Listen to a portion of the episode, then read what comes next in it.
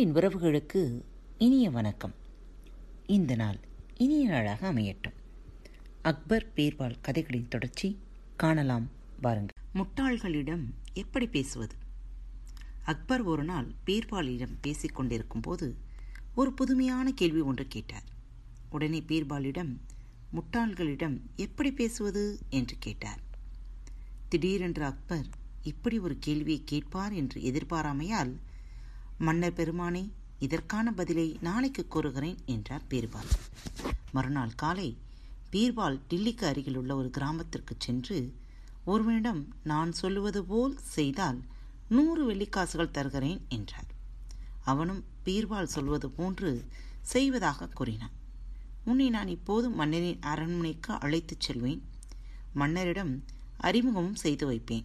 அச்சமயம் மன்னர் உன்னிடம் சில கேள்விகளை கேட்பார். மன்னர் என்ன கேள்விகள் கேட்டாலும் நீ வாய் திறந்து பதில் பேசாது மௌனமாக நின்று கொண்டிருக்க வேண்டும் என்றார். பீர்பால் கிராமத்தானை அரசவைக்கு அழைத்துச் சென்றார். மன்னர் பெருமானே இவன் எனது உறவினன் படித்தவன் உலக அறிவு மிக்கவன். தாங்கள் என்ன கேள்விகள் கேட்டாலும் இவனால் உடனடியாக பதில் கூற முடியும் என்று அவனை மன்னரிடம் அறிமுகப்படுத்தி வைத்தார் பீர்பால். மன்னர் அவனை நோக்கி பீர்பாலிடம் கேட்ட அதே கேள்வியை முட்டாள்களிடம் சில சமயம் பேச நேரிட்டால் எப்படி நடந்து கொள்ள வேண்டும் என்று கேட்டார்.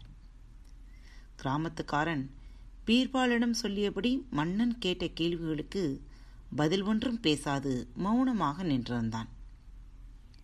மன்னர் பலமுறை இதுபோன்று கேட்டும் அவன் பதில் கூறாது வாய் மூடி மௌனம் சாதித்தான். இதனால் அக்பர் பீர்பாலை நோக்கி என்ன? உங்கள் உறவினரிடம் பலமுறை கேட்டும் இதற்கான பதில் கூறாது மௌனமாக நின்று சாதிக்கிறாரே என்றார். நீங்கள் கூறியபடி இவன் அறிவாளியாக இருப்பான் என்று தெரியவில்லையே என்றார் பீர்பால். மன்னர் பெருமானே தாங்கள் கேட்ட கேள்விகளுக்குத்தான் பதில் கூற மன்னர் பெருமானே தாங்கள் கேட்ட கேள்விகளுக்கு தான் பதில் கூறிவிட்டானே என்றார். நான் கேட்ட கேள்விக்கு எங்கே பதில் கூறினான்? மௌனமாக நின்று கொண்டிருக்கிறானே என்றார் அக்பர். மன்னர் பெருமானே நேற்றைய தினம் முட்டாள்களிடம் சில சமயம் பேச நேரிட்டால் என்ன செய்ய வேண்டும் என்று தானே என்னிடம் கேட்டீர்கள்? அதற்கான விடையைத்தான் தன்னுடைய மௌனத்தின் மூலம் விடை கூறியுள்ளான். அதாவது முட்டாள்களிடம் சில சமயம் பேச நேரிட்டால் மௌனமாக இருக்க வேண்டும் என்பதைத்தான் பேசாது மௌனமாக இருந்தான் என்றார் பீர்பால். முட்டாள்களுக்கு உதாரணமாக தன்னை குறிப்பிட்டாலும் முட்டாள்களிடம் எதை பற்றி பேசினாலும் அவர்களுக்கு தக்க பதில் கூற முடியாது. ஆகையால் அவர்களிடம் பேசாமல் இருப்பதே சிறந்ததாகும் என்பதை உணர்த்திய பீர்பாலின் நுண்ணறிவை அரசர் பாராட்டினார். ஆகாயத்தில் ஒரு அழகிய மாளிகை. ஒரு நாள் மாலை நேரத்தில் அரண்மனை தோட்டத்தில் தென்றல் காற்றை அனுபவித்தபடி அக்பரும் பீர்பாலும் பேசிக்கொண்டு உழவிக் கொண்டிருந்தனர். அச்சமயம் அக்பருக்கு திடீரென்று ஒரு ஆசை ஏற்பட்டது. பீர்பால் அவர்களை எனக்கு ஆகாயத்தில் அழகிய மாளிகை ஒன்றை கட்ட வேண்டும் என்று எண்ணுகிறேன். அதற்கான ஏற்பாடுகளை செய்ய முடியுமா? என்று கேட்டார். அரசரின் பேச்சை கேட்டதும் பீர்பால் திடுக்கிட்டார். மன்னரிடம் எப்படி முடியாது என்று கூறுவது என்று தயங்கியபடியே முயன்றால் முடியும் மன்னா என்றேன். எவ்வளவு செலவு ஆனாலும் பரவாயில்லை. அதற்கான ஆக்கப்பூர்வமான வேலையில் இறங்கி வெகு சீக்கிரம் முடியுங்கள் என்றார் அரசர். மன்னரின் ஆகாயத்தில் அழகிய மாளிகை கட்டும் ஆசை எப்படி சாத்தியமாகும்? அசட்டுத்தனமான இந்த ஆசையை நிறைவேற வாய்ப்பே இல்லை. ஆகையால் இந்த வேலை முடியாது என்பதை மன்னரை உணர்ந்து கொள்ளும்படி செய்ய வேண்டும் என்று மனதிற்குள் எண்ணிக்கொண்டார் பீர்பால். என்ன பீர்பால் நான் கேட்டதற்கு எந்த பதிலும் கூறாமல் மௌனமாக உள்ளீர்? என்றார். அரசே ஆகாயத்தில் அழகிய மாளிகை கட்டுவதற்கு முன்னர் பல முன்னேற்பாடுகளை செய்ய வேண்டும். அதனை செய்வதற்கே மூன்று மாதம் ஆகிவிடும் அதன் பின்னர் தான் கட்ட முடியும் என்றார் பீர்பால். தாங்கள் கூறியபடியே ஏற்பாடுகளை செய்யுங்கள். நாளை காலை கஜானாவிலிருந்து அதற்கான பணம் வரும் என்றார் மன்னர். பின்னர் கூறியபடியே மறுநாள் காலை வேடன் ஒருவன் வந்து சில கிளிகளை கொடுத்து விட்டு சென்றான். வேடன் சென்றதும் கிளிகளை ஒரு கூண்டில் அடைத்து அதற்கு சில வார்த்தைகளை பேச கற்றுக் கொடுத்தார். அதன் பின்னர் ஆகாயத்தில் மாளிகை கட்டும் பணிக்கு ஆட்களை திரட்டி வர வெளியூர் சென்றிருப்பதாக மன்னருக்கு தகவல் சொல்லி அனுப்பினார் பீர்பால். மூன்று மாதங்கள் முடிந்ததும் அரண்மனைக்கு வந்த அரசரை சந்தித்தார் பீர்பால். அரசை ஆகாயத்தில் அழகிய மாளிகை கட்ட ஆட்கள் தயார் செய்துவிட்டேன். அவர்களை நீங்கள் வந்து பார்வையிட்டதும் வேலையை தொடங்கிவிடலாம் என்றார் பீர்பால்.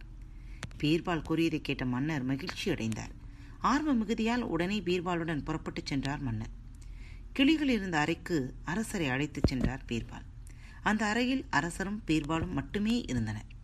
அரசரை பார்த்ததும் கிளிகள் சுண்ணாம்பை கொண்டு வா செங்கலை கொண்டு வா சாரத்தை கட்டு கல்லை இந்த பக்கம் போடு சுண்ணாம்பை அந்த பக்கம் பூசு என்று ஒவ்வொன்றும் பேச ஆரம்பித்தது. அரசருக்கு ஆச்சரியம் அதே சமயம் கோபமும் எரிச்சலும் ஏற்பட்டது. பீர்பால் இது என்ன? என்றார் கடும் கோபத்துடன் மன்னர் பெருமானை என்னை மன்னித்து விடுங்கள். ஆகாயத்தில் கட்டிடம் கட்ட பறவைகளினால் தான் முடியும்.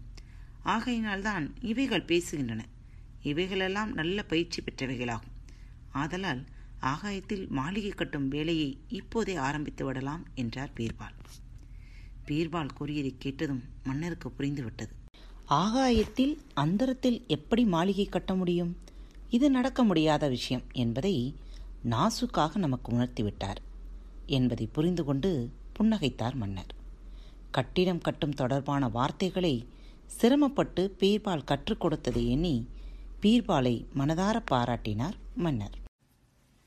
அன்பு நேயர்களே பாரத் வலையொலி பக்கத்தை தேர்ந்தெடுத்து கேட்டுக்கொண்டிருக்கும் ஒவ்வொருவருக்கும் எனது சிறந்தாழ்ந்த நன்றிகளும் வாழ்த்துக்களும்.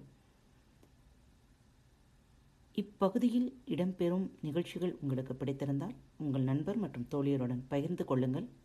மறவாமல் ரிவ்யூ பாக்ஸில் எழுதி அனுப்புங்கள். ரிவ்யூ பாக்ஸில் நீங்கள் எழுதும் ஒவ்வொரு எழுத்துக்களும் எங்களது பாரத் வலையொலி பக்கத்தின் படிகள் என்பதை மறந்துவிடாதீர்கள்.